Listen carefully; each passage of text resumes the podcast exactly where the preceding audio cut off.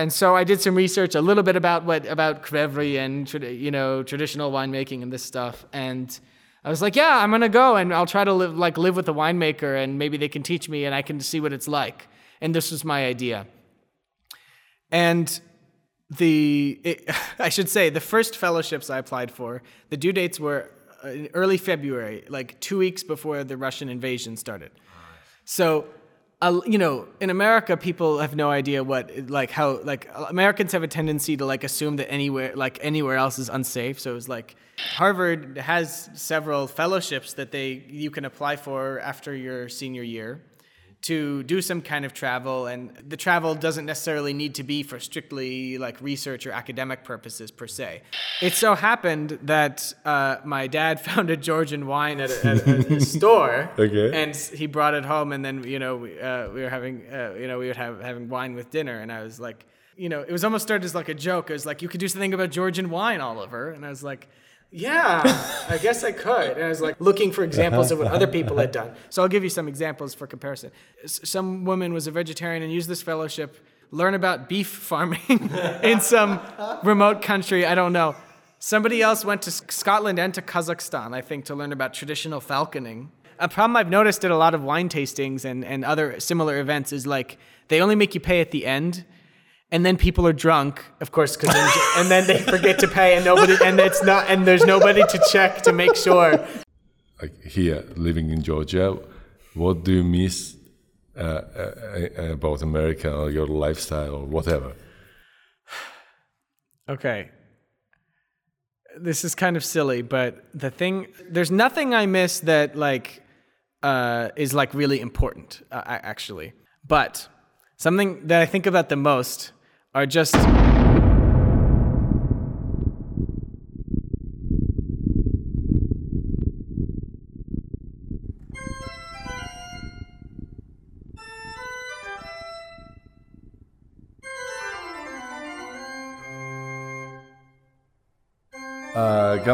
ეს არის მეცნიერება ყოველთვის, მე ვარ ჯვანშერ ჯეჯელავა და ყველაზე საინტერესო ის არის, რომ ჩვენ ვცდილობთ გავაფართოვოთ ჩვენი სტუმრების რიცხვი და ეს არის საიდანაც მოყავს სტუმრები და ამ შემთხვევაში ჩვენ ვისაუბრებთ ახალგაზრდასთან, რომელიც ამერიკიდან ჩამოვიდა საქართველოში იმისთვის, რომ შეისწავლოს ქართული ღვინო. და ამ დეტალებზე ჩვენ ვისაუბრებთ, რა თქმა უნდა ვისაუბრებთ ინგლისურად და ალბათ ეს ეპიზოდი იქნება ორ ვარიანტში. ერთი არის ორიგინალი საუბარი, ჩემი ბანძი ინგლისური და იმის კარგი და მეორე თარგმნილი, ვისაც თქვათ გაუჭირდება გაგება რამის სუბტაინგლისურად რო დავტოვოთ. ამიტომ ორი ვერსია ალბათ დაიდება SoundCloud-ზეც და YouTube-ზე ან სუბტიტრებით შემოვიფარგლებით, ან ბოლომდე თარგმნით ეპიზოდს. ეგეც ჯერ არ გადავიწყდია. Okay, let's start it. So briefly I just said that that will be experimental recording of the podcast episode. The podcast on my native language is sounds like science for everyone, but it doesn't relate it to science strictly. But on English name, I'm still working because I do not have quite English stream. I have some ideas about that, but I think with you we'll maybe brainstorm these ideas. Okay.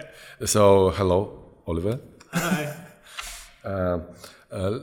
Let me introduce myself. So I'm a professor in physics. You can call me Dr. J, informally. But Juka is a shortcut, or full name Juansher Jejelava. And could you introduce yourself briefly for our viewers? Or yeah, absolutely. So my name's Oliver Wolf.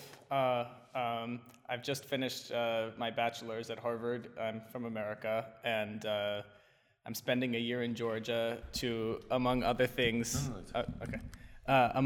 things, to learn about Georgian wine, language, and other stuff related to the Caucasus. So you finished the college? Yes, I've just finished last year. And you are not a bachelor yet, right? I just received my bachelor's degree. You received a bachelor? I just finished, yes. Okay. Yeah. So college and universities. Oh, sorry, yeah. It's confusing. Yeah, in the States, yeah, I mean, college and university, they usually mean the same thing. And yeah, and just, or you might say undergrad or your undergraduate studies, usually 4 years for a bachelor's degree. So now you're making master. If you continue your research, you should go to a master or like another bachelor program or what? I'm going to give an overly detailed answer maybe, but I mean, it depends on the field, of course, because, yeah, of course, the next degree naturally would be a master's, but especially in humanities fields or any field that is mostly only academic, it's common in the U.S. to, as I will, go straight from bachelor's to a PhD program. Oh, I see. But it's a joint program, right? It's 2 + 3 or something, right? Yes, it's usually, yeah, it can be quite long, and you'll write a master's thesis in the middle of your PhD studies. I see. But it's just, it's this way because, in my field, for example, philosophy, it's, you know, there's very little use for a master's degree by itself. I see. Yeah. Well, okay. Master degree in philosophy is like not counting, you say? Well, there are. I mean, like it's not high enough, and like somewhere in the middle. I mean, you know, in that field, among others, there aren't that many jobs that directly require a degree in this field outside of academia. Mm-hmm. And if you're going into academia, I mean, for most things, you want a PhD, and. Yeah, I mean, there are a few, basically, very few universities offer a terminal master's program, like just a master's. They don't offer it. The only ones that do, it is explicitly for somebody who wants to do a PhD, but, for example, maybe they didn't study philosophy in their bachelor's, and they need to get more, study more in it before they are ready to begin a PhD. Ah, I see. This is basically the only reason somebody does a master's in philosophy. And I think it is true in some other fields as well. But, again, in other fields, obviously, it's different. And in many, master's is normal, or you need to do a master's and then a PhD, as is more common in Europe and stuff. And I don't know. But, I see. Yeah. I see. Oh, that's interesting. And could you tell us briefly, like, where are you from, and like what is your background, and like where like something about to hear, where you grow up, like absolutely. So I'm from near Boston, so in the northeast of the U.S. From a town not exactly in Boston, but you know near Boston called Arlington. Mm-hmm. I heard about this town. Oh really? There are bigger. There are other Arlingtons, but they're bigger. Okay. But also, I mean, some I'm sure some famous people who taught maybe at Harvard or MIT, and some may also lived in Arlington. I don't know. So maybe you've heard of this one. But, yeah. So I've lived there most of my life. I did live in Tajikistan for a year when I was a kid. And also spent some time in South India, but that's mostly where I've lived. It's probably from your parents, like yes. You travel with parents. And what's the profession of your parents? Yeah, so my dad is a professor of music and South Asian studies, and so his discipline is what you might is ethnomusicology. So basically the intersection of music and anthropology, and through his research, I got to travel with him. And my mother is not a professor anymore, but she was also in South Asian studies and focused more on language and literature.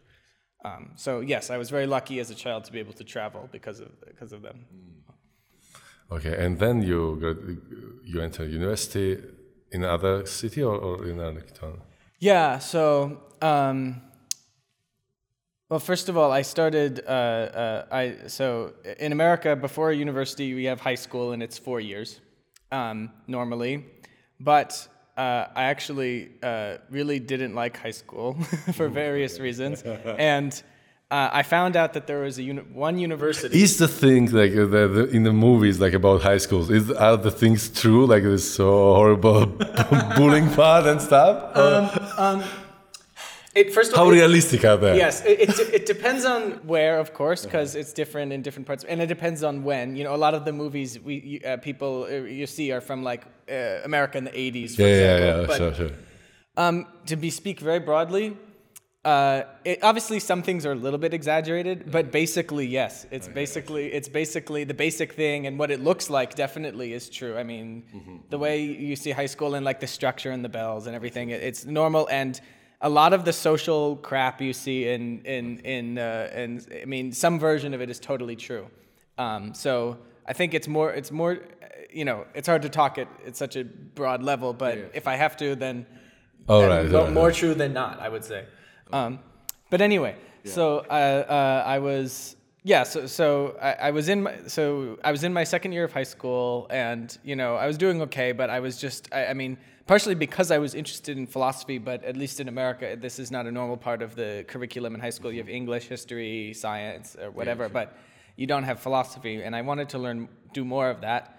But there were also other reasons. I didn't really like high school. And then I found out there was this one college, as far as I know, it's the only one that's exactly like this, that allows you to start studying, I mean, go to college, without having finished high school, without having graduated, and you could start even 2 years early. And the curriculum is different a bit? Or it's basically the same. This is what's different. There are many schools in the U.S. that are like, you can take college courses while you are in high school, or you can go to a high school that is a little bit more like college and stuff like this. But this was the only one I heard of. There's literally, it's a, you know, accredited. Could you say the name of it? Yeah, so it's. I hope I'm not sponsored by. Sure. We're just curious. It's Bard College at Simon's Rock. So it's kind of a long name. Because it's not state university. No, it's private. It's a small liberal arts college. It's owned by a larger, well, still small, but larger college called Bard College, and but it is a separate campus and technically separate institution. But they own it. You know, it's part of their network, sort of. So that's why that's the name. The short name is just Simon's Rock. You know. This was the only place, as far as I know, is like this, where it's a full, you know, accredited institution of higher education that offers a bachelor's degree after 4 years, and they'll accept you even if you don't have a high school diploma. In fact, almost nobody who goes there does, and most people who are there start because they start early. They're only 16 or 17 when they begin their studies, and so as soon as I found out about this, I was like, well. Who wouldn't want to do this? So I was like, goodbye, high school. And I applied there. And I got in, so that's what I did. So then I spent 2 years there. And do you need to win, I don't know, the finance for it, or you just go? It's very expensive. I mean, all universities are in America, but private ones more than public. Almost everybody, when they apply to college in the U.S., they also apply for financial aid. And then you get a reply. It means automatically then usually. They'll usually tell you, okay, we've analyzed how much money you and your family make, and our calculations determine that you can pay this much of the total cost. So we will pay this cost, and you must pay this cost. But it is still a lot. Because the total cost is just enormous. And almost nobody pays the total amount unless they are from extremely wealthy family. And probably own the university. Yeah, or something like that. So, you know, for example, I think, this is approximate, but I remember, so... just a disclaimer, if I go like at some point, if I ask something inappropriate or something, you can just say... No, it's no problem. Yeah. Thank you, though. I think when you do tuition, because, you know, in America also, you usually live at the university in the dorm and you have food given to you and whatever. So this all adds up. It's not just paying for courses. So in total, with all of this, I think at Simon's Rock, the cost was like... $70,000 for 1 year. So it's if you didn't get any aid, so very few people can afford to just pay this for one child, right? Or they take the debt, or no? Well, yeah, you have to take out loans. Yes, it's either from the federal government, or you can also apply for scholarships based on whatever externally, or sometimes the university has special scholarships besides just the normal financial aid. But anyway, so just for example, I think. I think $40,000 for us was paid, but we still had to pay $30,000 every year.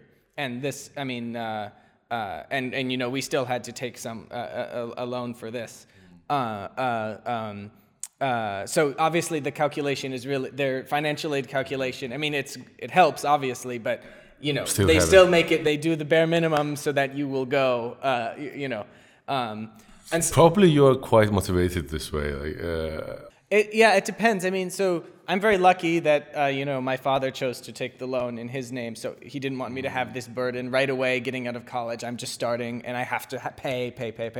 Because usually, this is the way it works. They don't make you pay while you're in.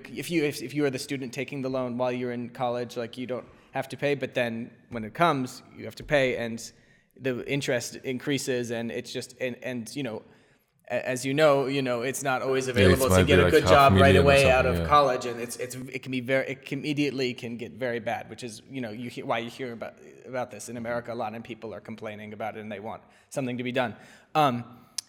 But I'm very lucky in this respect. But yes, to answer your question, I mean, many students now, I think, because of how expensive college is, and because a college degree, we realize now that it no longer just guarantees you a good middle class job anymore in America.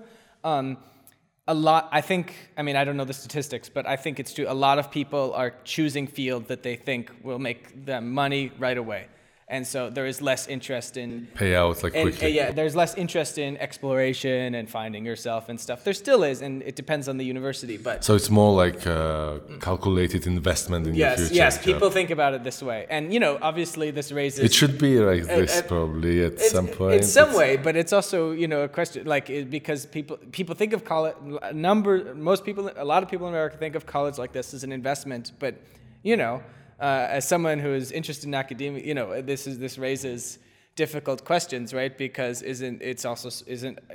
academics not just about making you productive in some narrow sense, but also, able to think intellectually and be a good citizen. This is what the humanities historically are supposed to be. Because you can be very productive at some specific skill, but if but still not be able to think critically about the issues in your life and in your country or whatever. And so, but this type of thing is not encouraged, I think, in America anymore, by and large, because everyone is worried about debt and getting a good job right away.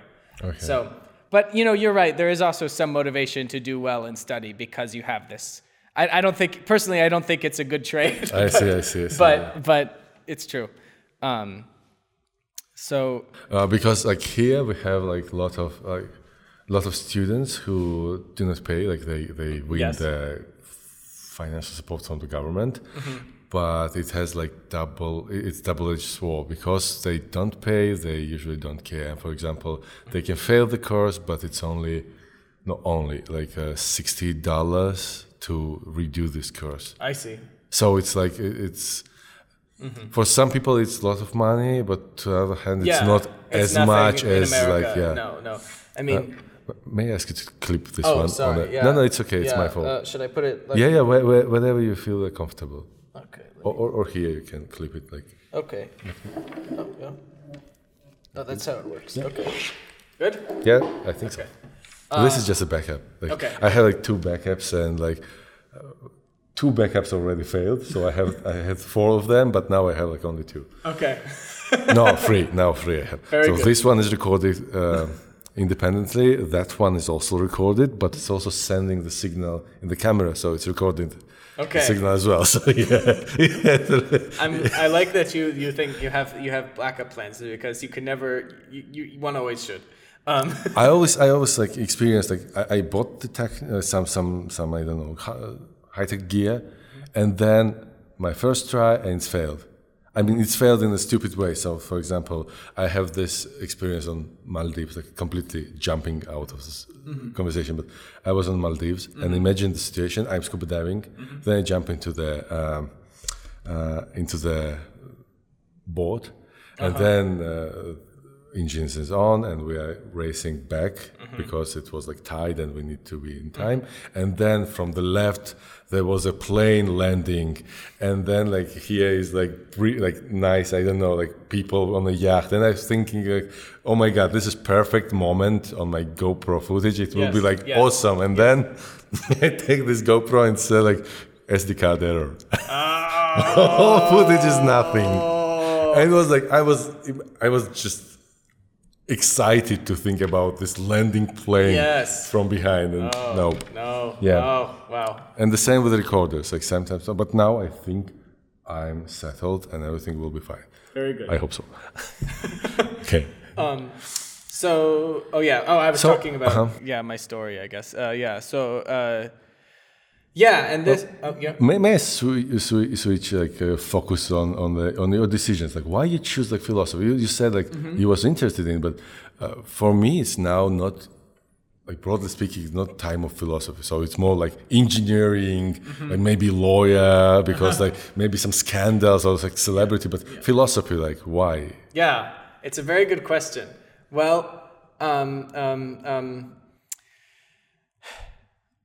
I must start back with this time when I was going to college and leaving high school, because at the time I already had some interest in philosophy, but at the time my main interest was computer science, which I think you would agree is like one, like lawyer and engineering, like much more, much more popular and talked about field at the moment. Being a hacker is like always like appealing.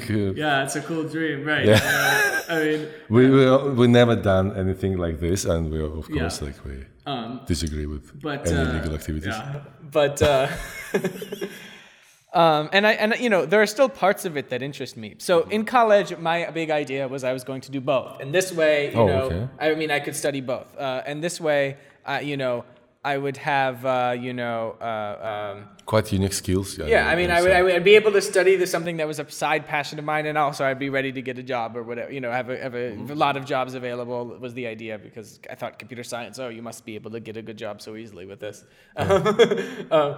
And then I took a computer science course and a philosophy course, and some as well as a couple other courses in my first semester of college, and. And I was just I did well in the computer science course. It was a system programming course, if this means anything to anybody. Yeah. And whatever, I learned C and whatever. So, it was interesting enough. It was okay. But I just found myself like, I enjoyed the course somewhat, but I felt like everything in the course was just about... the people who took the course and in general studied computer science, they basically weren't, it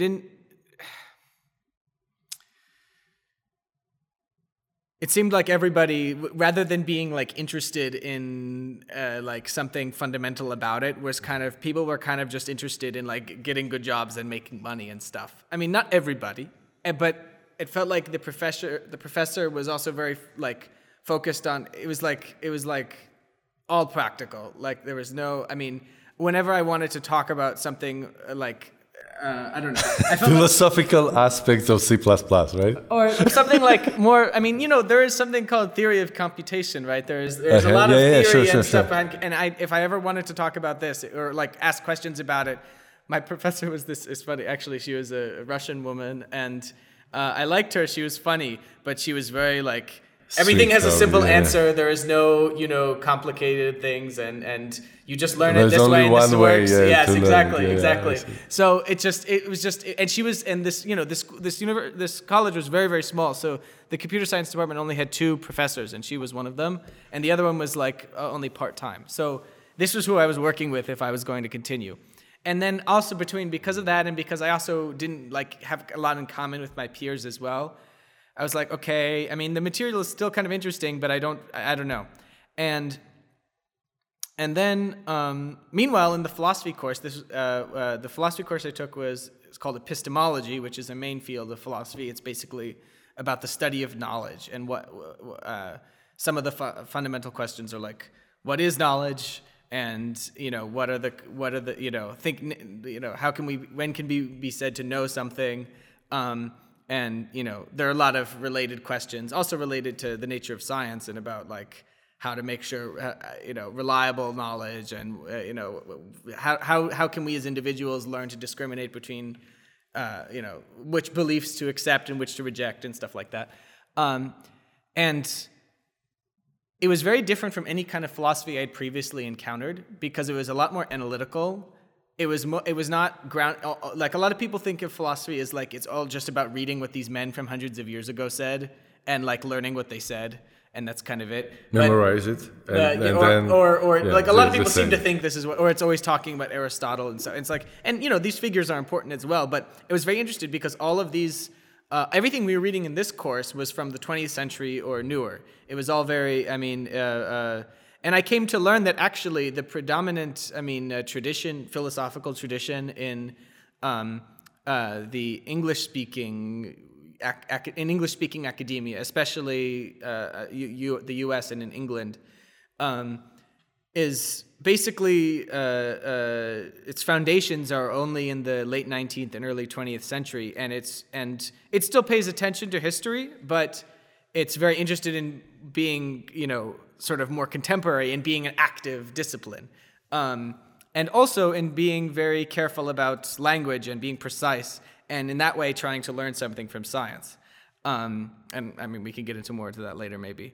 But anyway, the point is, for this course, I was just like this is so, I was just really fascinated by the problems we discussed in this course. And I participated a lot in class. I loved writing the papers, and it was just great. And I was like, I know I want to do more of this.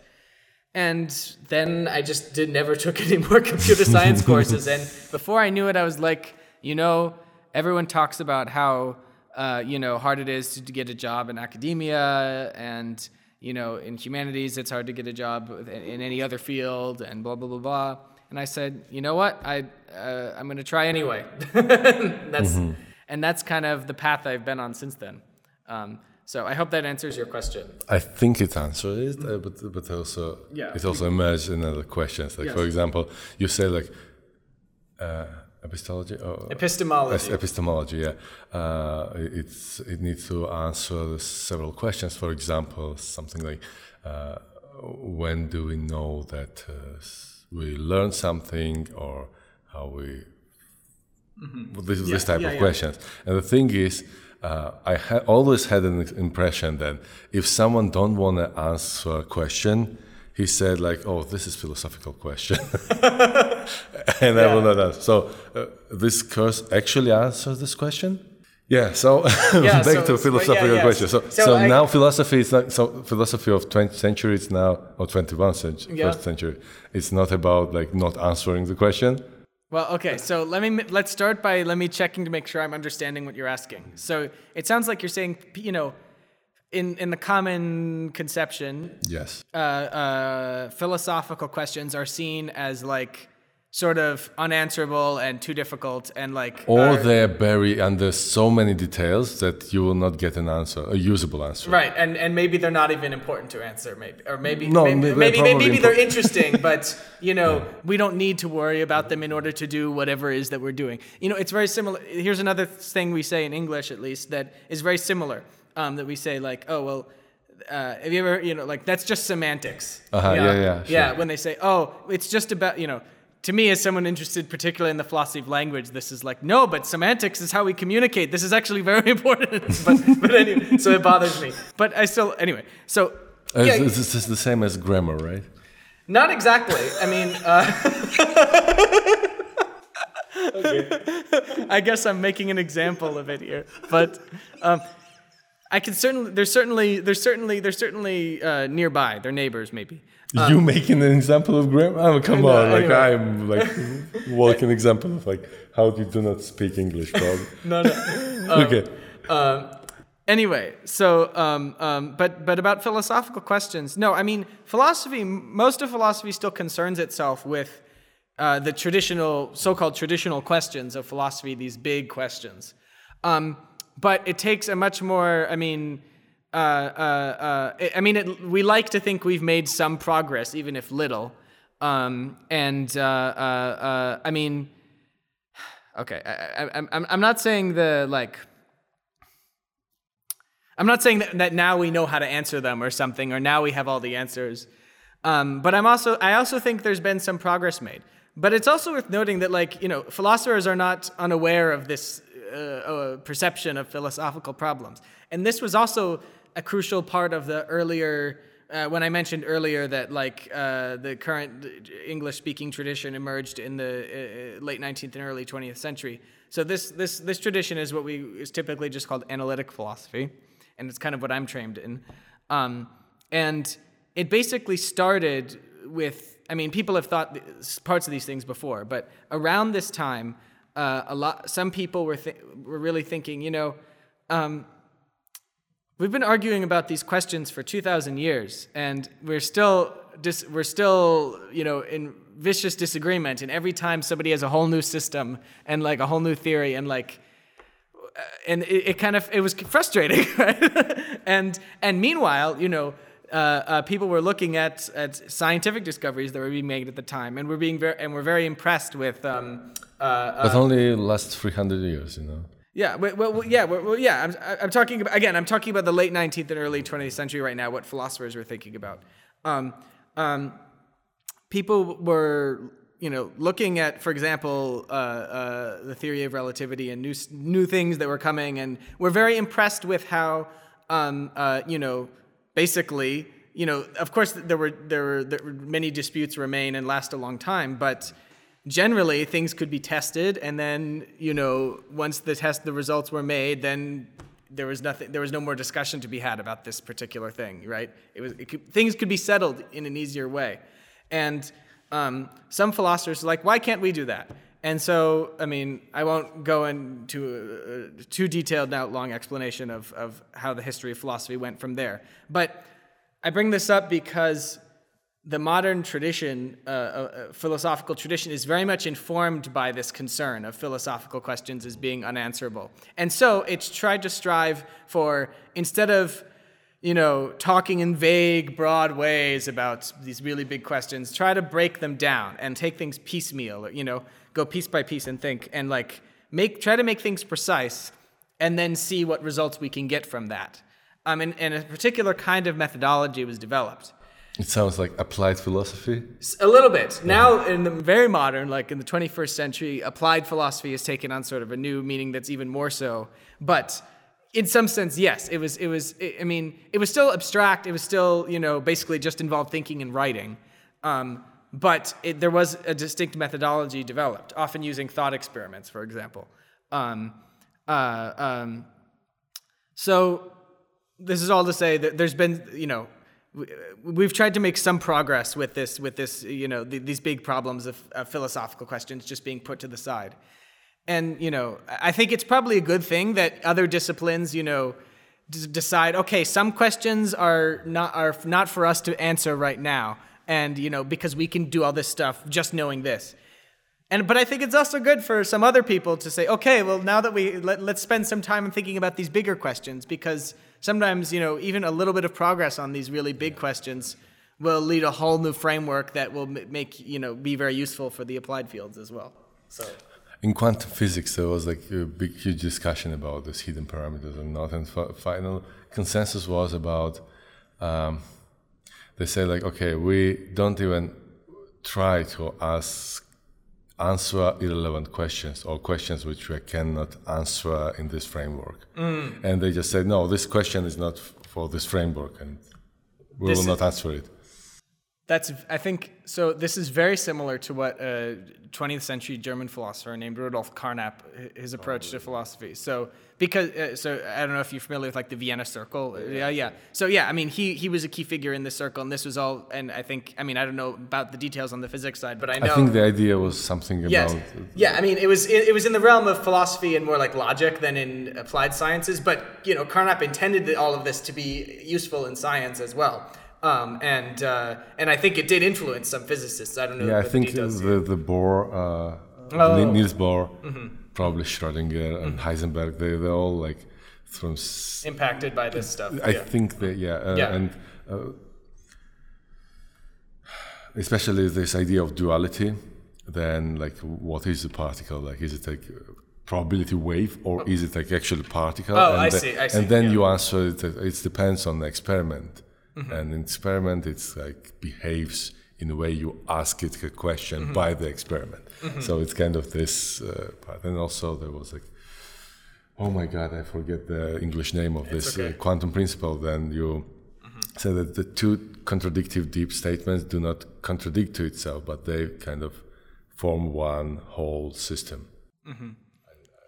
I don't have enough background in physics to totally know, but I mean, I have heard a little bit about some of these things, and I know, I mean, there was a lot of interaction between the disciplines at this time, especially in in the German-speaking world, and also in the English-speaking world.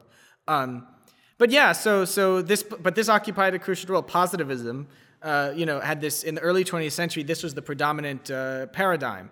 And it was very much based, especially the Carnapian version, was very based on this idea that, all sciences, you can't basically, a dispute or a theoretical dispute can only be settled once people have agreed on a shared, what he liked to call a linguistic framework, or, a set of definitions and inference rules, basically like a logic.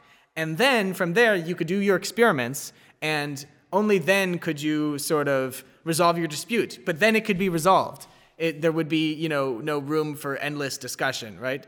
At least if you agree that you're solving this problem, and if you agree like this will be the solution. Exactly. This is a key for solving. This is exactly the thing. This is why the linguistic framework is so important. So you're sharing your terms are shared.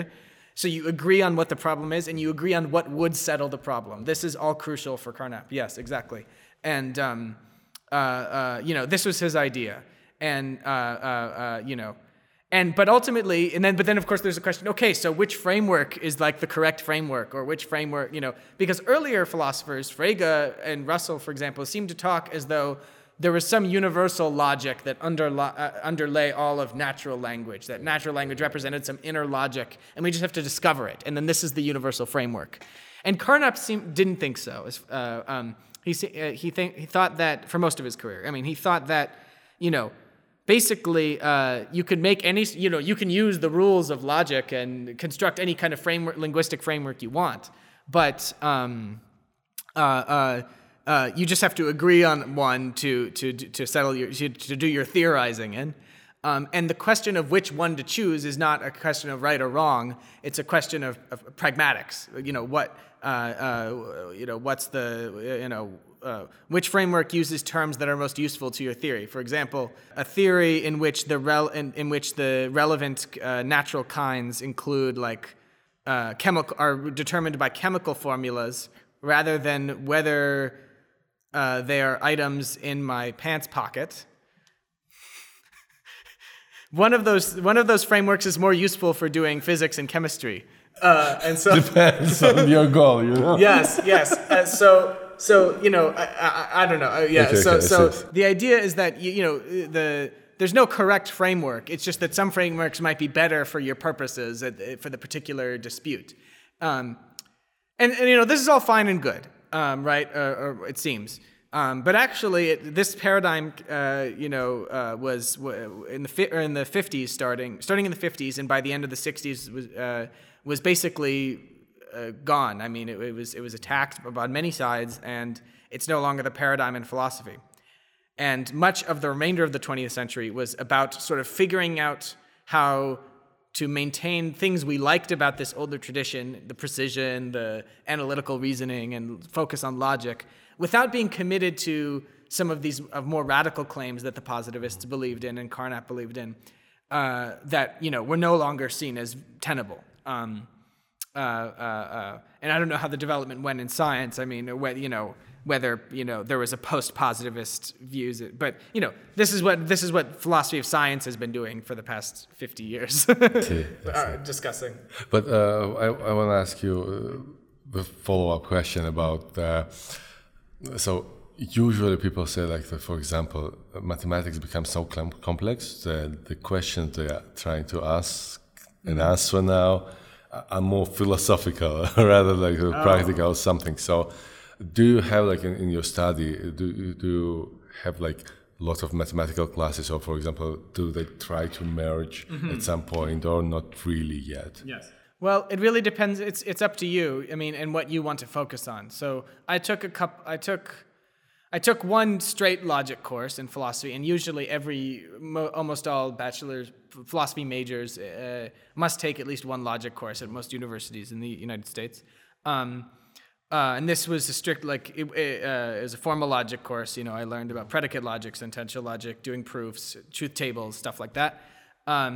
Calculus and stuff? Well, this would be, I mean, this would not be as required by the philosophy department. I mean, I did take math classes. I took a few through, like, I took single variable calculus, two single variable calculus courses, and a linear algebra course. I stopped after that, but...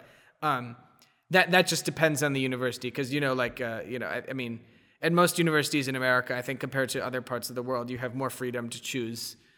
I mean, your major imposes some requirements, but you don't have to pick right away, and you have a lot more freedom even at the beginning of your studies to take, you know, elective courses. I only had to, my university only required one. It only required, well, the general university requirements only required one math course. I'd ended up taking three just because I wanted to. Okay. And then the philosophy major, you know, it required one logic course, and I took that. And how do you find your mathematical courses? Like, how do you like, for example, linear algebra? Linear algebra I liked. I mean, it's been, you know, it's been 3 years now or whatever, but From what I remember, yeah, I mean, I liked it. I mean, somewhat. I mean, I wish I had more time to take some of the more advanced math courses.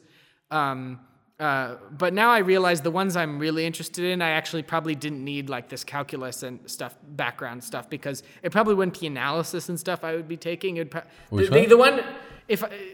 probably wouldn't be like analysis that I would be taking if I had continued in math, or that I would be really interested in. It probably, like, really the only math I'm really interested in now that is really might be pertinent to my studies would be set theory. Set theory, okay, yeah. Okay. So also very close to logic. So yeah. It's set theory and logic are really the only areas that are mathematical that are directly historically related to philosophy. The other stuff by philosophical is, like, applied, you know. Yeah, sure. Maybe some things about, maybe examples from number theory and examples from this can be useful in a philosophical argument, but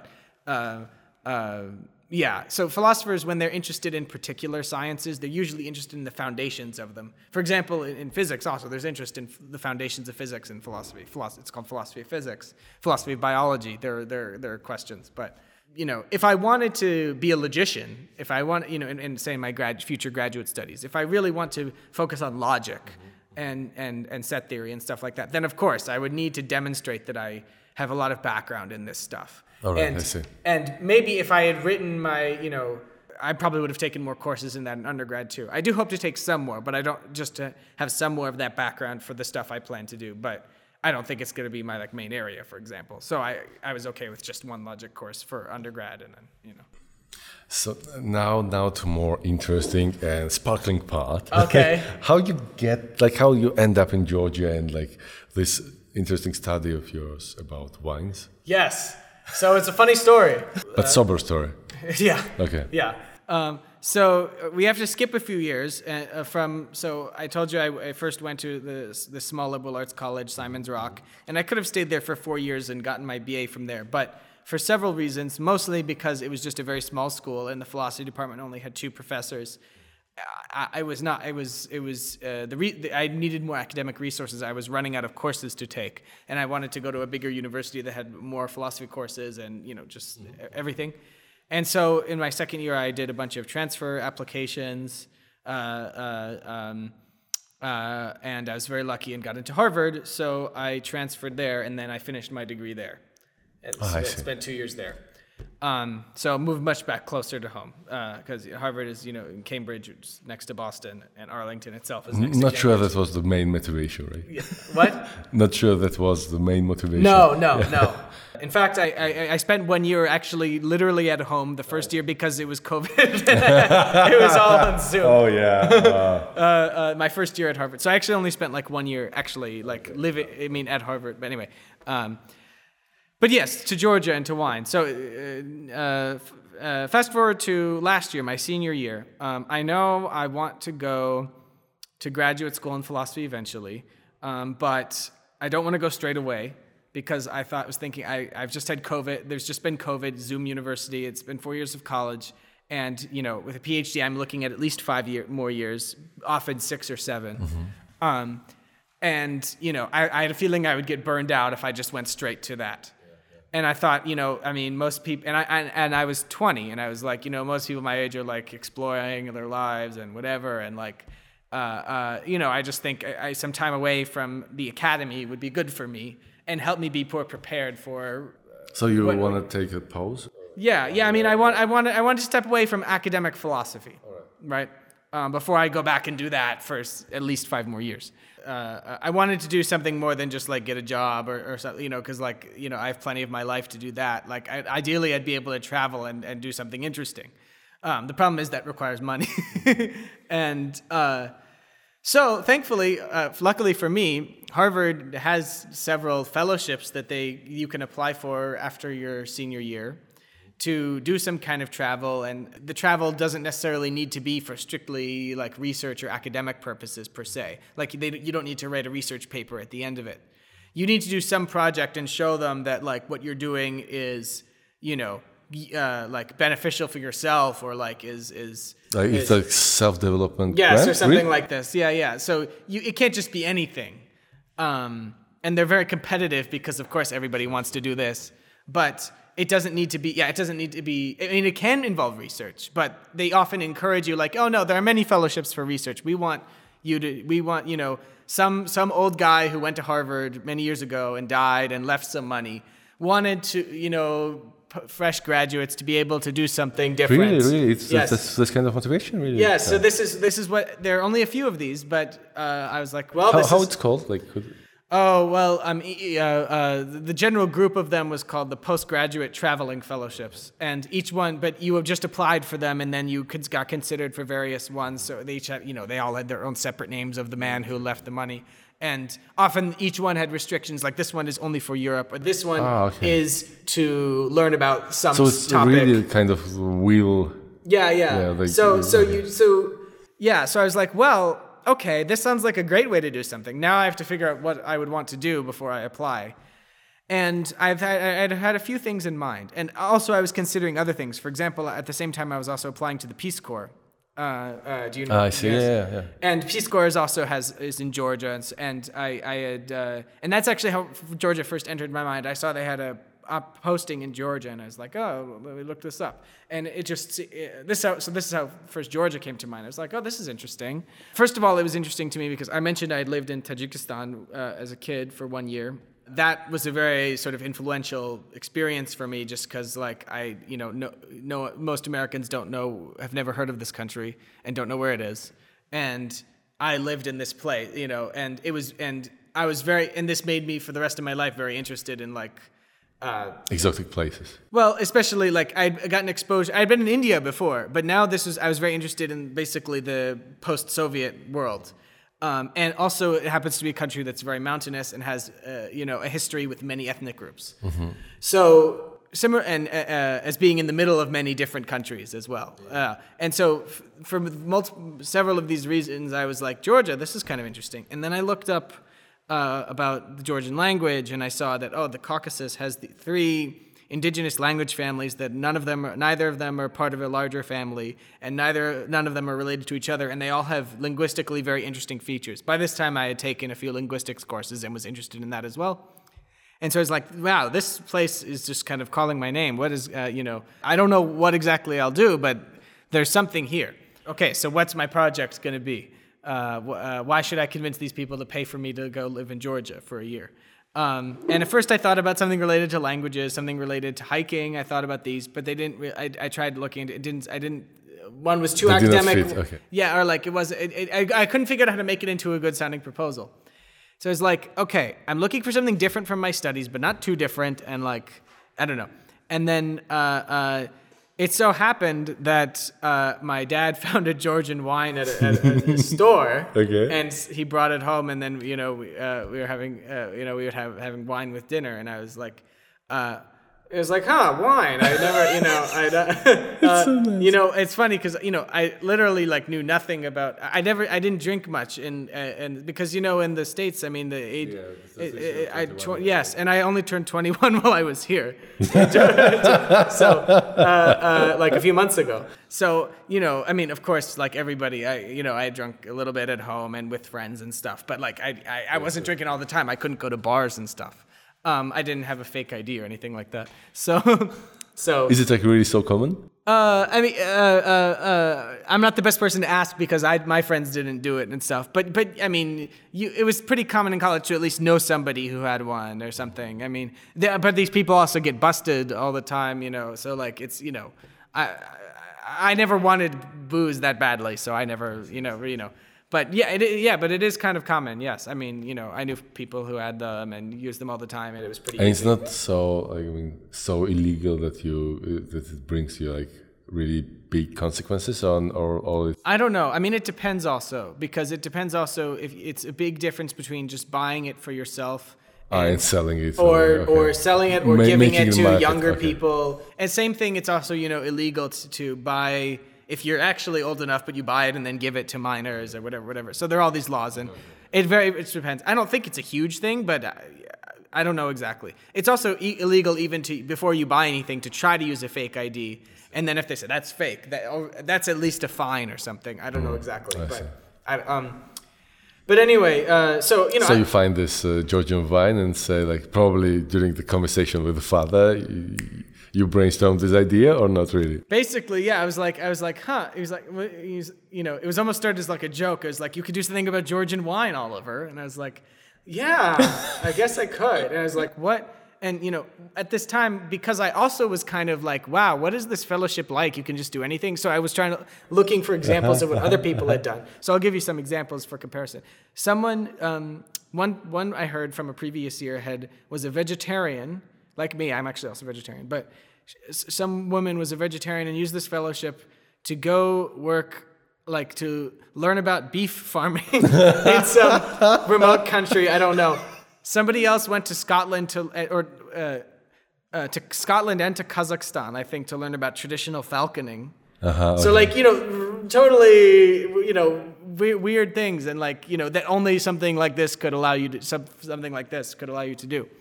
So I was like, okay, well, It's 1 year fellowship or yes, it's shorter? Yeah. I mean, there were some that were shorter, but this one I was interested in was for 1 year. I mean, they just give you a flat amount of money and then it's one for a year. It varied much. Usually it was about $20,000 or $25,000 they would give you.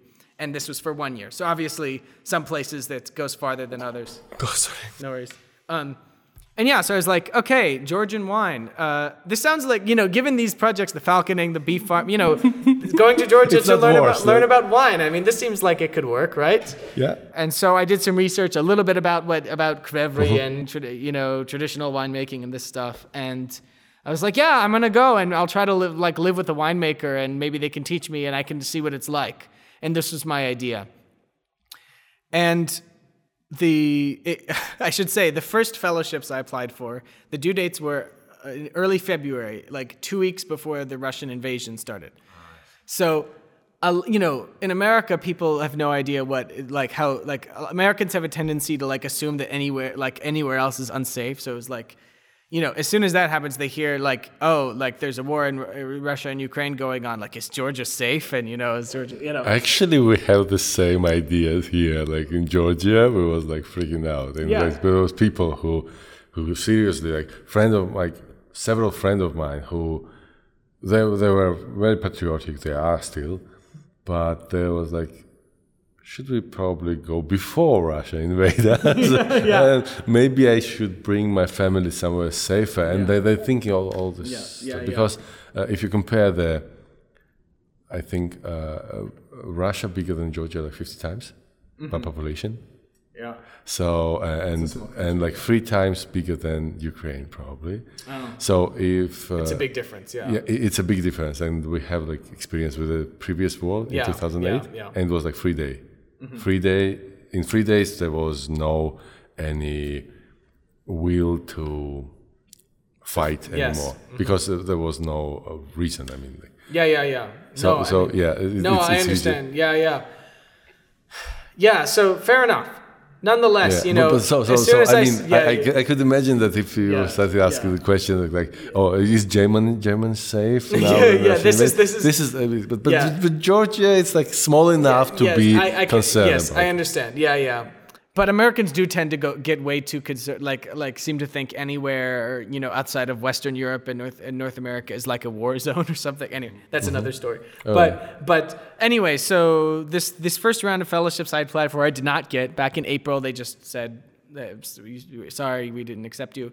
But I was I got randomly lucky, and then it turned out that there was a very similar such fellowship that was exclusive to the house I lived in, so the dorm house. So Harvard was, this is not like every university, but Harvard has these like big dorms that are called houses. They each one has a few hundred people in it, and you live in the same like and it's like a big building with a courtyard and its own dining hall, and and they have events, and there are also graduate students who tutor students and stuff that live there, and so it's a real community. And there's also usually a faculty couple in residence, and so like it's a whole. Each house is like its own community, and they each have their own like secrets and stuff like this. Sure. So like Hogwarts, a little bit, exactly. It's kind of, I mean, you know, like the Harvard's Annenberg Hall. It's like one of the biggest dining hall at Harvard. That's for first year students. Is like either.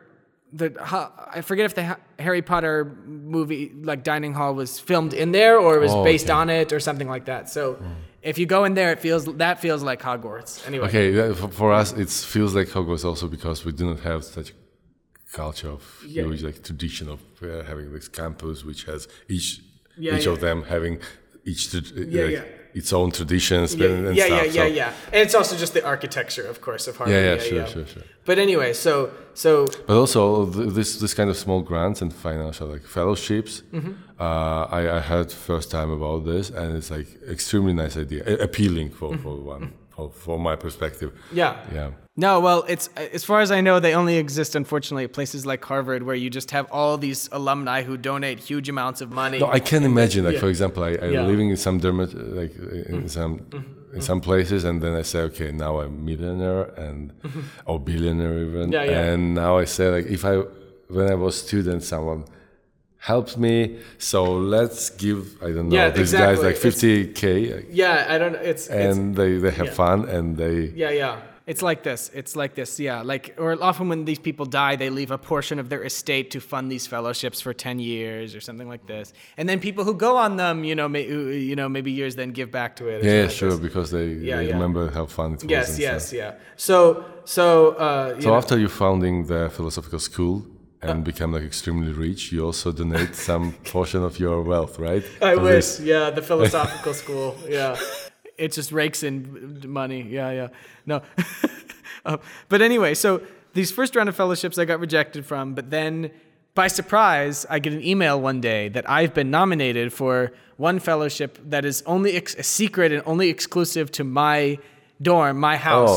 I won't say it just in case, because it's supposed to be secret. It doesn't matter, but anyway, I will. And it turns out it's like exactly the same. It's almost the same amount of money, maybe even a little bit more. And it's like the exact same purpose as these other fellowships I applied for. And all I had to do, and I had 1 week to write a proposal. But they don't care about safety. I guess they trusted me. I mean, okay. I don't know if I... Safety about, like, yeah, Georgia. Exactly. No. I mean, I don't know that that's why I got rejected from the first one. It could just be that there was a better project available and blah, blah, blah. But... anyway, so maybe they say that we don't want to be responsible for this guy. But let's tell him that it's a secret, some financial support. Yes, exactly. So, but the big difference this time was that, you know, the people looking for the house-specific fellowship, the people looking at it were people who knew me personally because they were, you know, the board was like the faculty in residence and some of the graduate student, the PhD students who lived there and were, like I said, who are tutors. Yeah. So, you know, I wrote a proposal in 1 week and then I made it to the interview stage and then they were interviewing me and they knew me. So it, you know, this must have played a role. I mean, of course, I think they had to, you know, in order to even be nominated, they had to know you. But I don't know. Anyway, so this just fell into my lap out of nowhere after I was almost ready to give up on this idea. Very nice. And then I got it, and I was like, okay, I guess I'm going to Georgia. And what's exactly like you propose to just learn how we make the wine? How to drink the wine, how to be like... So it started one way and it's been changing over time since I've actually come here. But at the beginning, the proposal was like... At the beginning, it was like, okay, so first of all, I'm interested in how, you know, what's the story of this country that's the birthplace of wine and why don't we Americans know about it? And how is this? How do these traditional methods work and whatever? And I also was like emphasizing the importance to me of learning Georgian because of my interest in studying at least. Okay. I mean, I know in 1 year I wouldn't be able to that good at it, but that I could study it and gain some competence and learn about the language at least. Even if I couldn't be like a good speaker of it, I could learn a lot about how it works and its history and this stuff would be just personally interesting to me. And I was also from the beginning interested in identity. Because I knew that, you know, I hope I don't say anything that will get me canceled or something. But you know, I think the Georgian people occupy a very interesting place as like, you know, the Caucasus broadly as well, just as a country that, as a region that has been a region of interest to so many much bigger powers in the history. I mean, Russians, Turks of various kinds, Persians, and, you know, other kinds of Europeans. And it's just been at the center of many different... Get torn conflicts. In different... Yes, but at the same time, it has its own people, which are of many, many different sorts. I mean, and even, of course, like I think you know, you can tell with how many people have a very strong identify strongly with the region of Georgia they are from, not just they are Georgian, they are Imeretian, or they are whatever. And, you know, it shows that the, you know, modern Georgian identity was basically made out of many different smaller identities. And, you know, this stuff is also kind of philosophically interesting because it's like what, you know, what is identity? How does ethnicity work? It's the Caucasus shows just how complicated it is, I think. So your study also includes this? Well, yes. It's not quite study, but yeah, I mean... Yes. I was interested in this, and I thought maybe... And you know, to me, there's also something connected to wine about this. And it seemed like... Really? Yes. How so? Not, I mean, you know, it's vague and not direct, but I was thinking like for Georgian and Georgians, as just like in many other wine regions, I mean, it's not just something you drink. It is what our grandfathers did. It is what we did, you know. It is a big part of your people and who you are. I mean, you just don't drink it. You don't drink it only to joy. You drink it because you need, because it's like part of you. Yeah. As we are Georgians, we make wine, we drink wine, right? Okay, I see. And you know, I'm from Imereti, and in Imereti, these are our grapes. We grow these grapes, and you know, I mean, it was very interesting. For example. I visited one Imeretian winemaker, just for example. Like I overheard a winemaker talking about another. Oh, why is this winemaker growing Tavkveri and Chinuri? These are from Kartli. We are Imereti. We have our own grapes, for example. And it was like, if you are in Imereti, why are you growing these grapes or something? Yeah. So you know, people identify even with the grapes, right? And you know, clearly there is some connection to. The part, I mean, Georgian identity, but also the regional identity. Wine plays this role I think. And so that was interesting, just sort of as an ethnographic or anthropological. There is a man in this university, Professor Sal Kikwidze. Okay. I think he's an ethnobiologist. Ethnobiologist. Yes, okay. And what they try to do, I'm not quite familiar with his study because he promised to tell more details in our next episode. Okay. not next, but next time we meet. Like maybe in several months or something. I don't know. But he said something that, if I'm not mistaken, so he said that lots of culture have this worshipping the plants and some big trees, and probably worshipping also the stags, like deer. Yeah, like deer, because it's also seasonical. So the tree is like has this meaning of life because it's like periodical. It grows, it dies, it grows, regrows and dies. And also stag with his horns, or does it called horns? Yeah, or antlers. Yeah. Antlers, They're also kind of changing each year. And he said they have this strong connection, usually in a lot of culture. But he said like in Georgia somehow these cults transform under Christianity, probably. They were before also. Yeah. Under Christianity, they transformed into the vine cult. Yeah. And so this is kind of pagan adopted to the... Yeah, I mean, just look at Nino's cross, right? Yes. With the vines. I mean, when I learned that, I was like, oh, this really is... Wine really is everywhere in Georgia. Oh, my goodness. Yeah, no, I mean, that's so fascinating, right? Yeah, like... And this is something I've... Now that I'm here, become more interested in this stuff about... like older pre-Christian traditions and other minority groups in Georgia and how they relate to the wine culture and also how they relate to sort of the modern like sort of mainstream Georgian identity and how do minority identities that still are very Georgianized but in some way different maybe how they fit in and if possible how this connects to wine. So Do you have some answers or hints to answer or just broad observations? You can share the broad observations and we will be interested in probably. Well, at least I and I hope my listeners. I haven't focused on this, I mean, a ton yet, but I mean, one thing that's been interesting for me personally, and I want to learn a little bit more about, it's not directly related to wine, but, you know, I can kind of do whatever I want, so it's, is about Jewish history in Georgia and the Georgian Jews, because I'm Jewish personally, but I'm an Ashkenazi Jew, so my lineage is separate from the Jews who came to Georgia. And yeah, I mean, they have a very interesting history here because... I mean, many of them, the community is now very small because most of them have gone to Israel, as far as I know. But there were villages there. In yes, yeah, but there's and a lot of the history is preserved, unlike in many other places, of course. And of course, compared to many other places, I mean, Jews were relatively safe and treated well here, and that's great. It's. I still wonder what is it like to be Jewish in a country that is like a huge part of its identity is its version of Orthodox Christianity, of course. And how does that affect your relationship to the Georgian? I mean, being Georgian, do you feel fully Georgian? You speak Georgian, of course, and whatever. And so, for example, I hope to visit, one of the villages that had a big Jewish community and still has a synagogue outside of Tbilisi is Oni in Racha, because I've heard that in the synagogue there it's very cool. They have prayer books that are the prayers are in Hebrew, but they have it in Hebrew and they also have it transliterated into Georgian script, which is not surprising. I mean, in America we also have.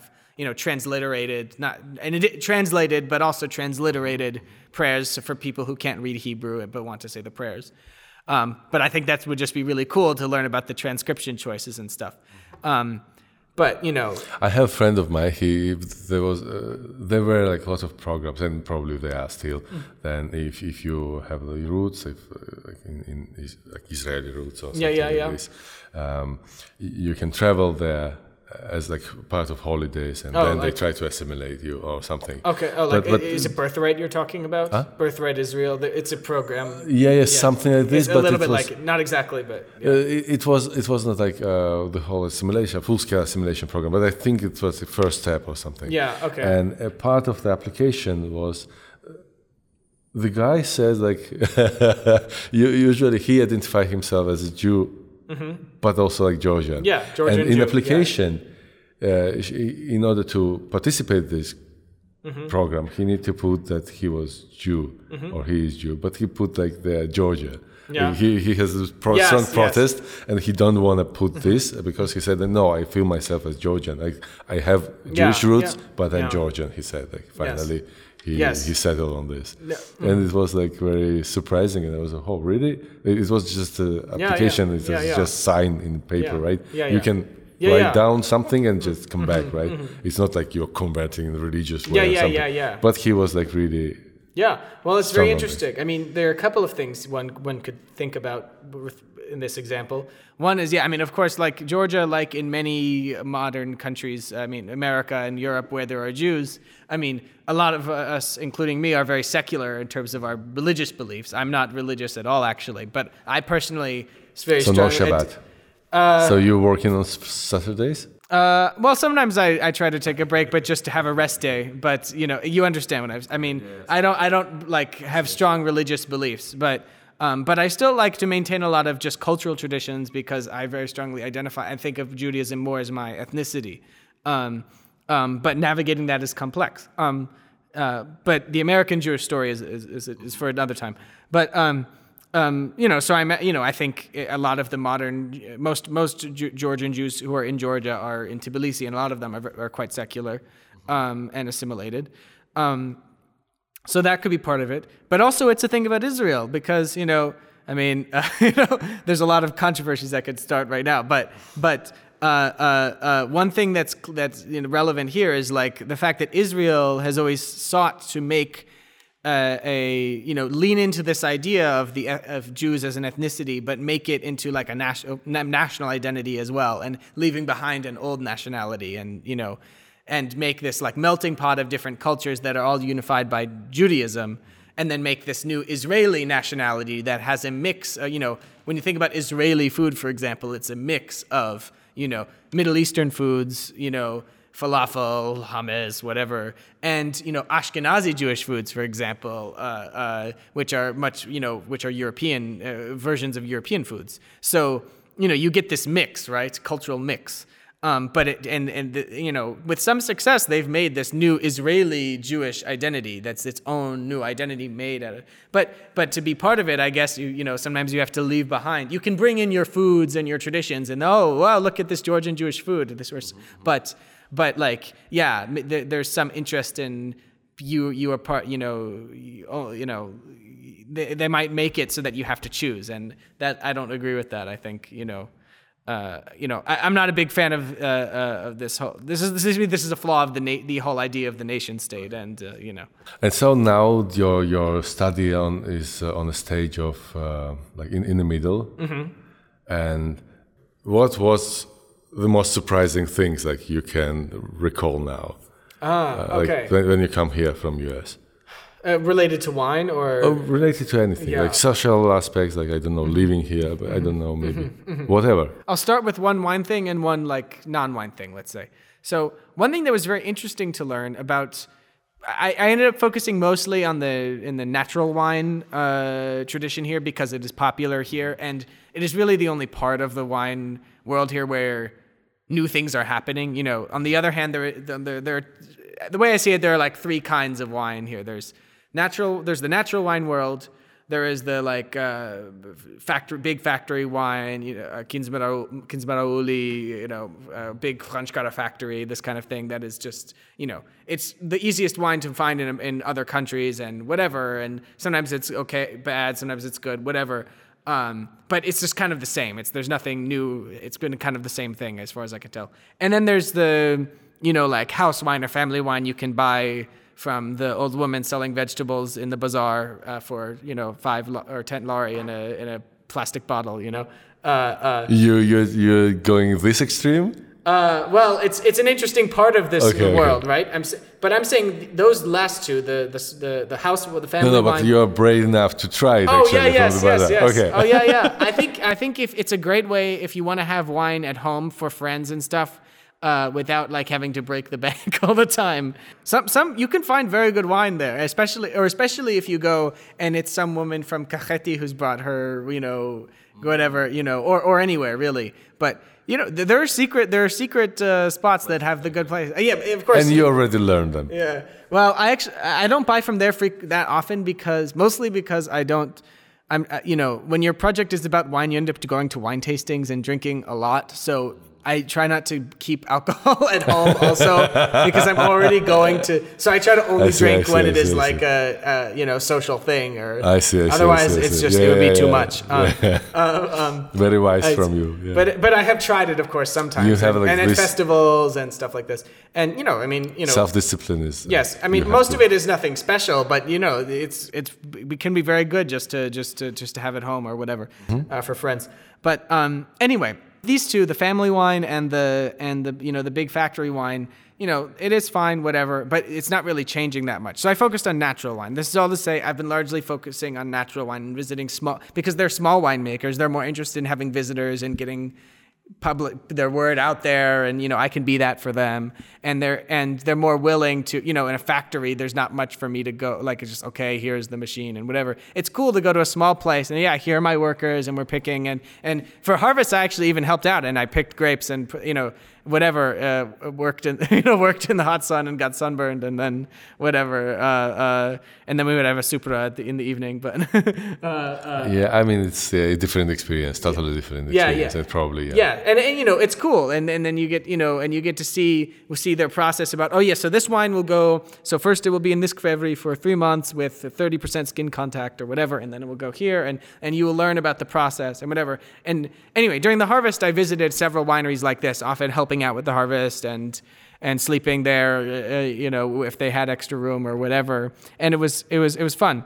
What I was surprised by, one thing I was really surprised by was learning about how many of these guys, in addition to there being this whole small artisanal winemaking scene, how many of them actually entered the wine world by accident or didn't have any background in it, or, I assumed, of course, everybody's grandfather in Georgia made wine or whatever. But, it's not most of them didn't come from a big family of winemakers, especially. It's like cooking for yourself.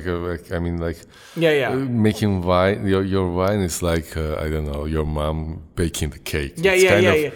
Of course, everybody's father and grandfather did it, but most of them did not come from big families of wine, like special winemakers.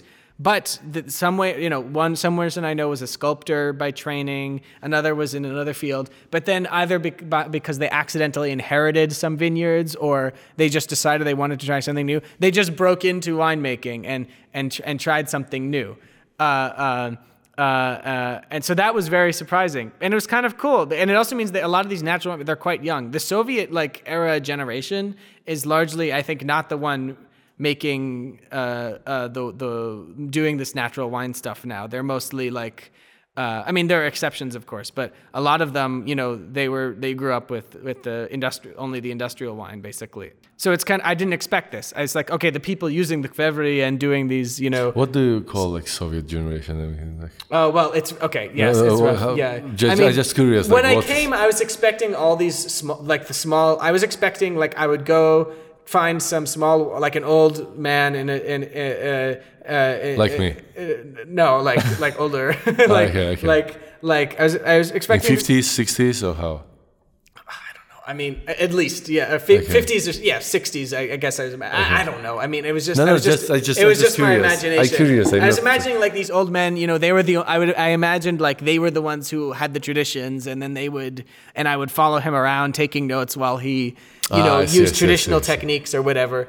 And But you know what I came to find is, I mean, yes, some of the big natural winemakers are in their 40s or whatever, but most of them are not that much older than that. Most of them are in their 30s, or sometimes they're even quite young ones. And this is really cool because they're doing, I mean, you know, it's using old stuff, like it's using old techniques and materials, but it's also, and you know, minimal industrial intervention, but it's also, you know, it's also innovation. It's also trying out new techniques because, after all, I mean, you know, at the end of the day, you know, wine can be natural and it's a natural product and whatever, but it also has to taste good. And, you know, 100 years ago, a lot of the homemade wine was just for friends and for family. So, you know, but it's cool. The result is you get a lot of experimentation, and you don't see people on other places in the world using these older Georgian techniques in their winemaking. So it's neat. Anyway, so the thing I was surprised about was that these, the age of this, the people. Age, and that, you know, they came from all different kinds of backgrounds. That was cool.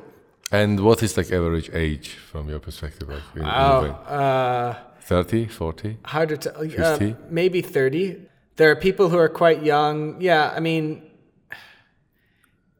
maybe 30s. Yeah, somewhere in the 30s. I don't know. Okay. I mean, it would be better. I just curious about your perspective. No worries. Sorry. So the fun thing is, like, my name, like Juansher, is not like quite Juansher. It's like, it's not quite common in Georgia. Oh yeah. So you're obviously. Yeah, I figured it out. Yeah.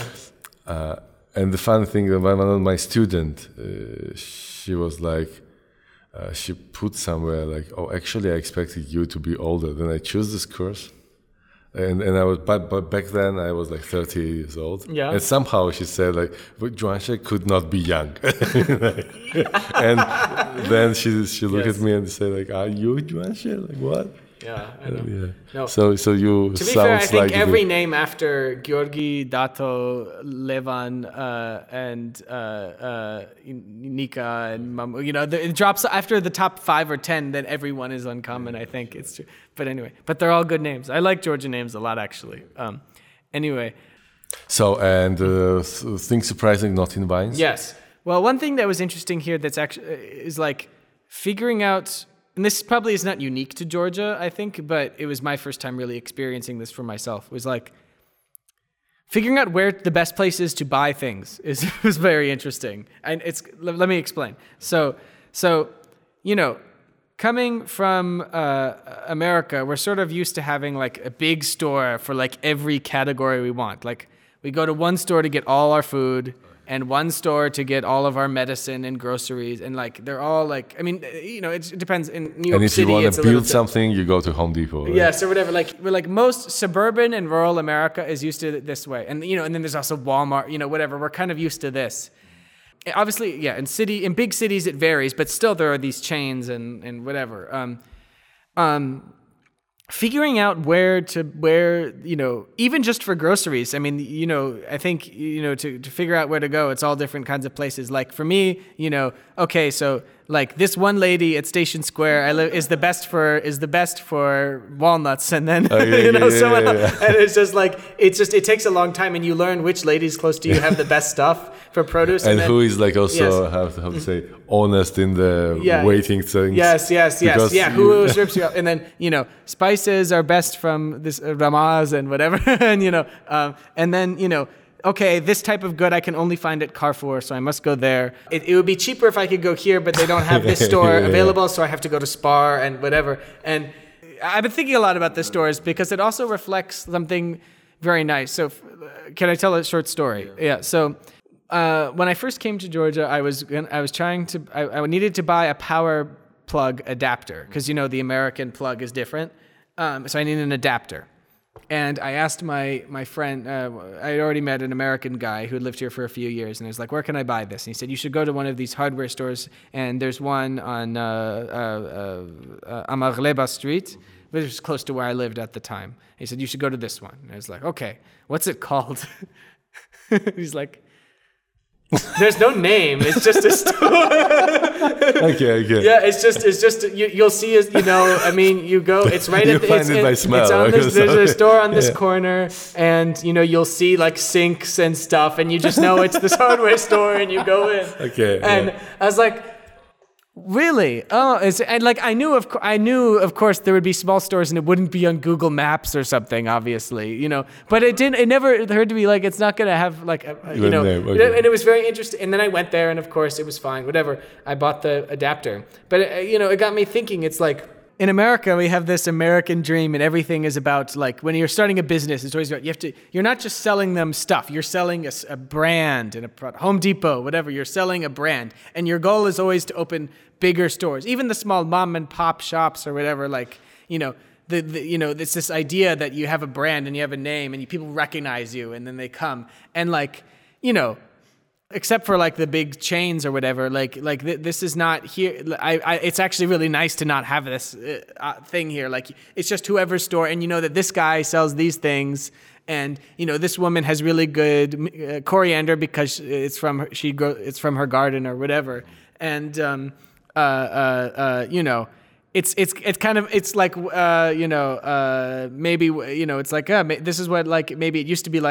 to be like in most of the world before everything was so industrialized. So the story about how commercials changed in the 50s and 60s, and especially in America, but I think really the whole world followed because of radio or something. No, with how. So the Marlboro Man in American cigarette commercials? No. Yeah, more or less. This cowboy and whatever. So here's an example of how, because back in the 40s and 50s, the way commercials were is they would just tell you what was good about the product and why you should buy it. It's like, I love smoking Marlboro because, it's cheap and it, whatever. I don't know. And right. Well, but they would just give you information. It was sort of rational.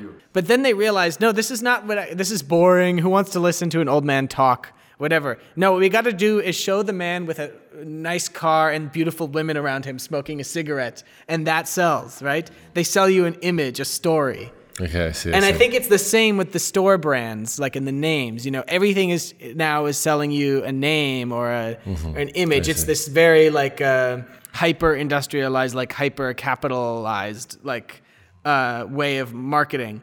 And so for me, when I realized this, I was like, Dato at the hardware store never have a name. Keep your store. The sign just has what you sell. It's like, be small and bear survive. No, it doesn't have to be a bear survival. But it was so nice to be there's no bullshit. You just tell me what you have to sell, and the prices, and I know what I'm getting. And that's it. And the same with the coriander and whatever. I have with coriander. I have also this. The special woman for the spices, because I love to make ajika. You know ajika, probably. Yes. So I like to make it myself during the during the season, and I go there and I need to buy a bunch of it. And if you go to the shop, it's 100 grams for $5 or something. Yes. It's very expensive. So I came to her and said okay, what's the price for this one? And she said I don't know $2 for the small glass or whatever. She measured it in glasses, and then I asked okay, what about kilo? And she said kilo. I said yes.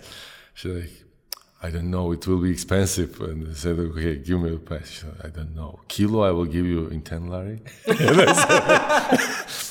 And she said, if you want cheaper, I could probably. I said no. 10 lari is very good. It's okay. Yes.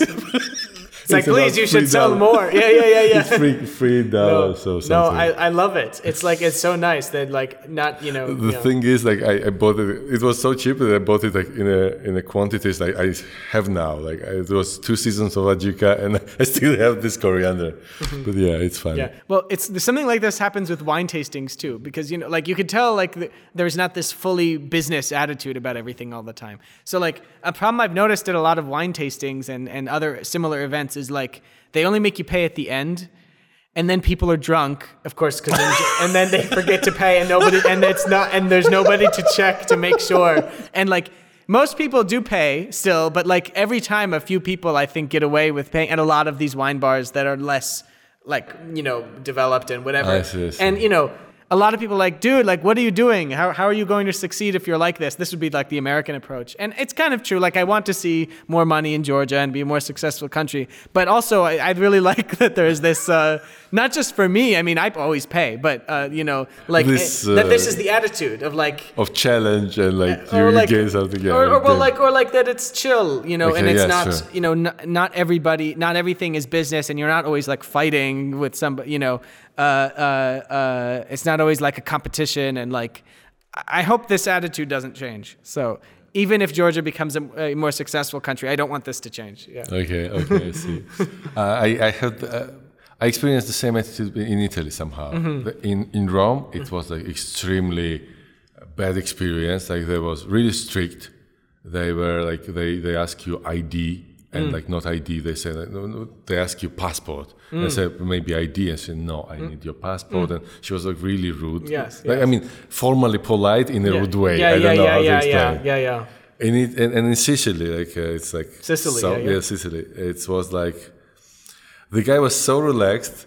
I begging him, like, take the money like one day before because in advance, because I said like I will be in hurry, we're going to different city, I'm coming back, then I need to be in the airport. Yes, rather and just I might pay now. Yeah, I won't pay now. And there was a football, and he said no. Tomorrow. It's and fun. I said, like, I might be like, I will be in a hurry. And he said, no problem. And I said, it's your problem. Don't you want the money? Yeah. I asked him yes to that, and he said, it's not a problem. And also it was like funny because before that, like, first day I check in, and then I need to check out and come back in one day because I were in different city.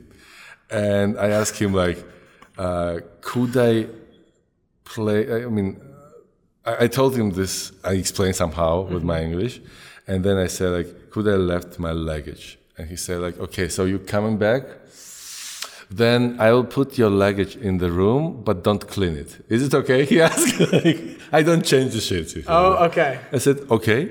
He said, all right. And then I think, okay, he's like, lock the room. It's not working. And like, will he charge me? I mean, like, maybe I'm begging. You're buying a room. Yeah, maybe I bought like one additional night. But it seems like, no. He just said, okay, why bother to clean it and like, yes.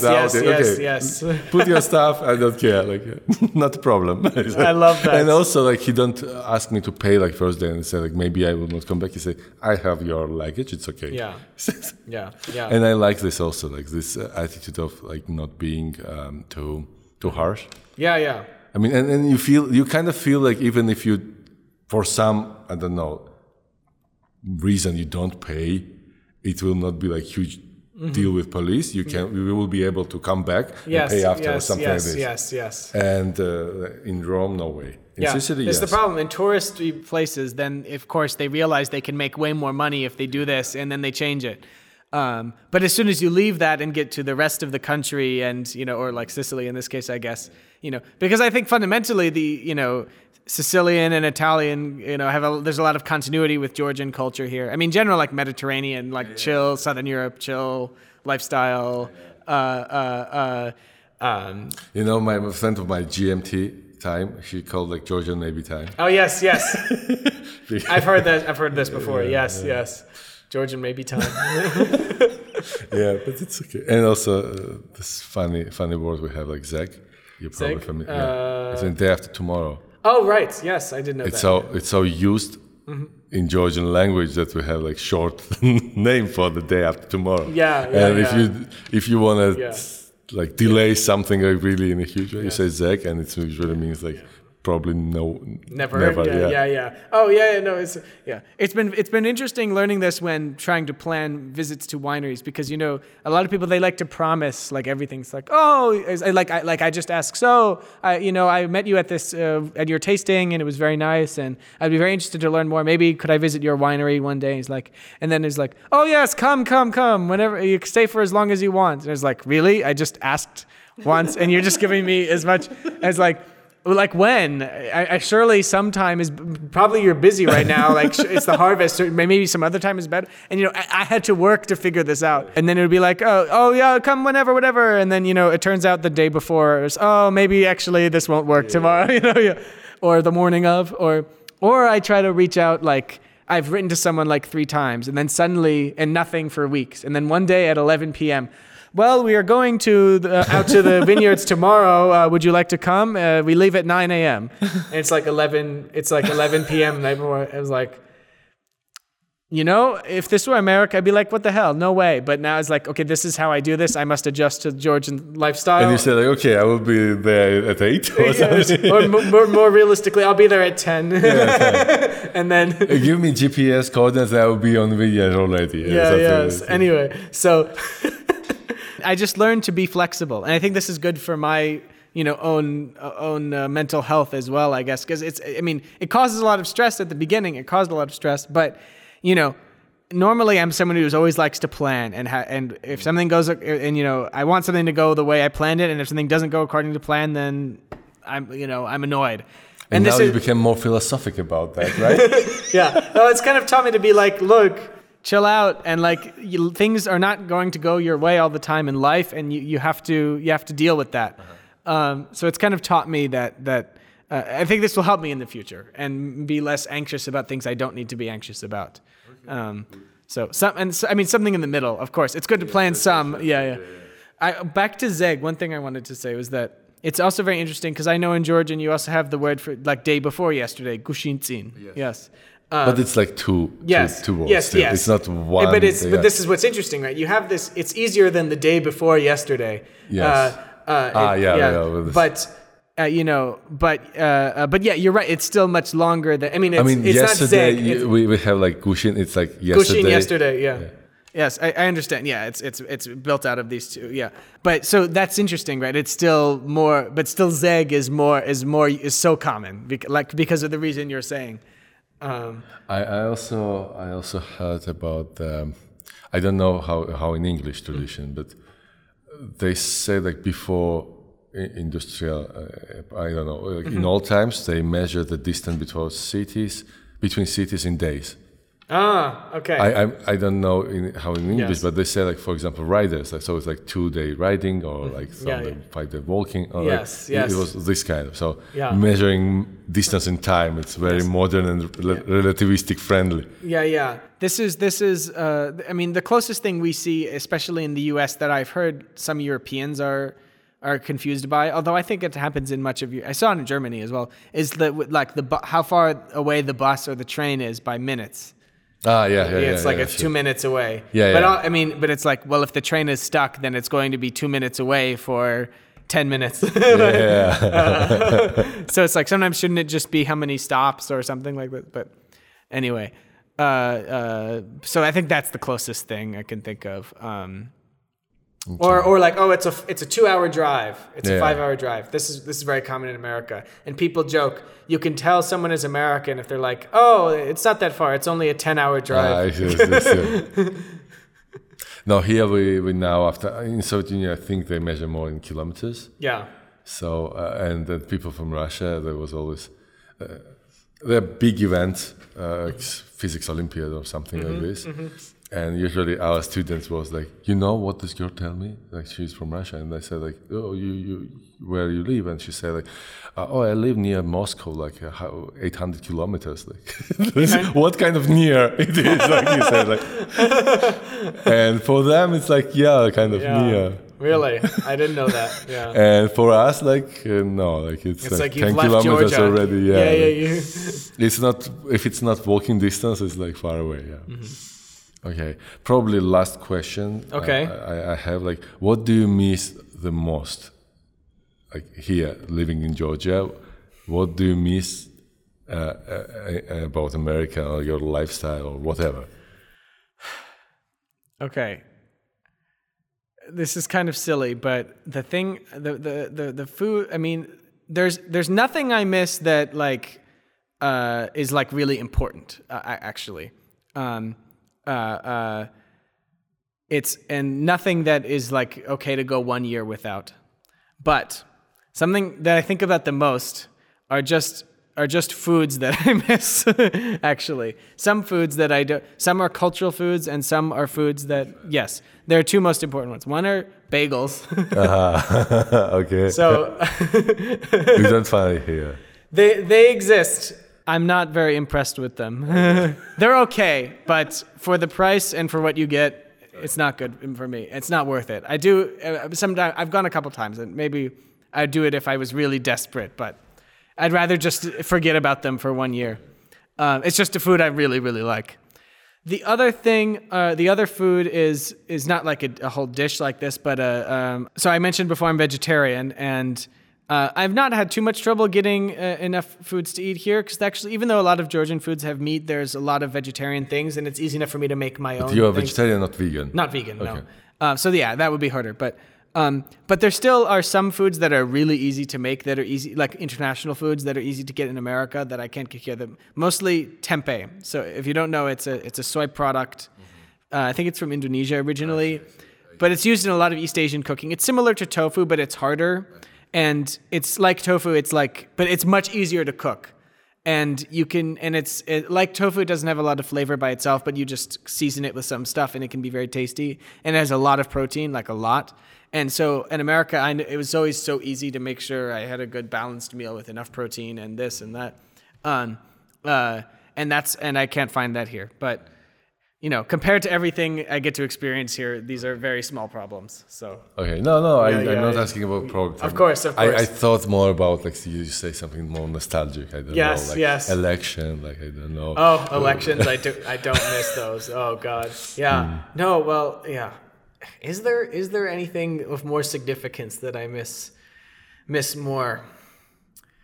I mean, I'm sure there are other small things like this, maybe a little bit more important than food, I guess. Mm-hmm. But nothing. I mean, it would be different if I was living here, if I was going to live here for a long time, and then I would think I would learn the things I really miss. And you are now more in temporal mode, about exploring and stuff. Yeah, it's fine. One, there's nothing really crucial that. For 1 year I can't, learn to buy something else or do something, learn to do something different instead. So, yeah. Okay, I see. I think I torture you enough.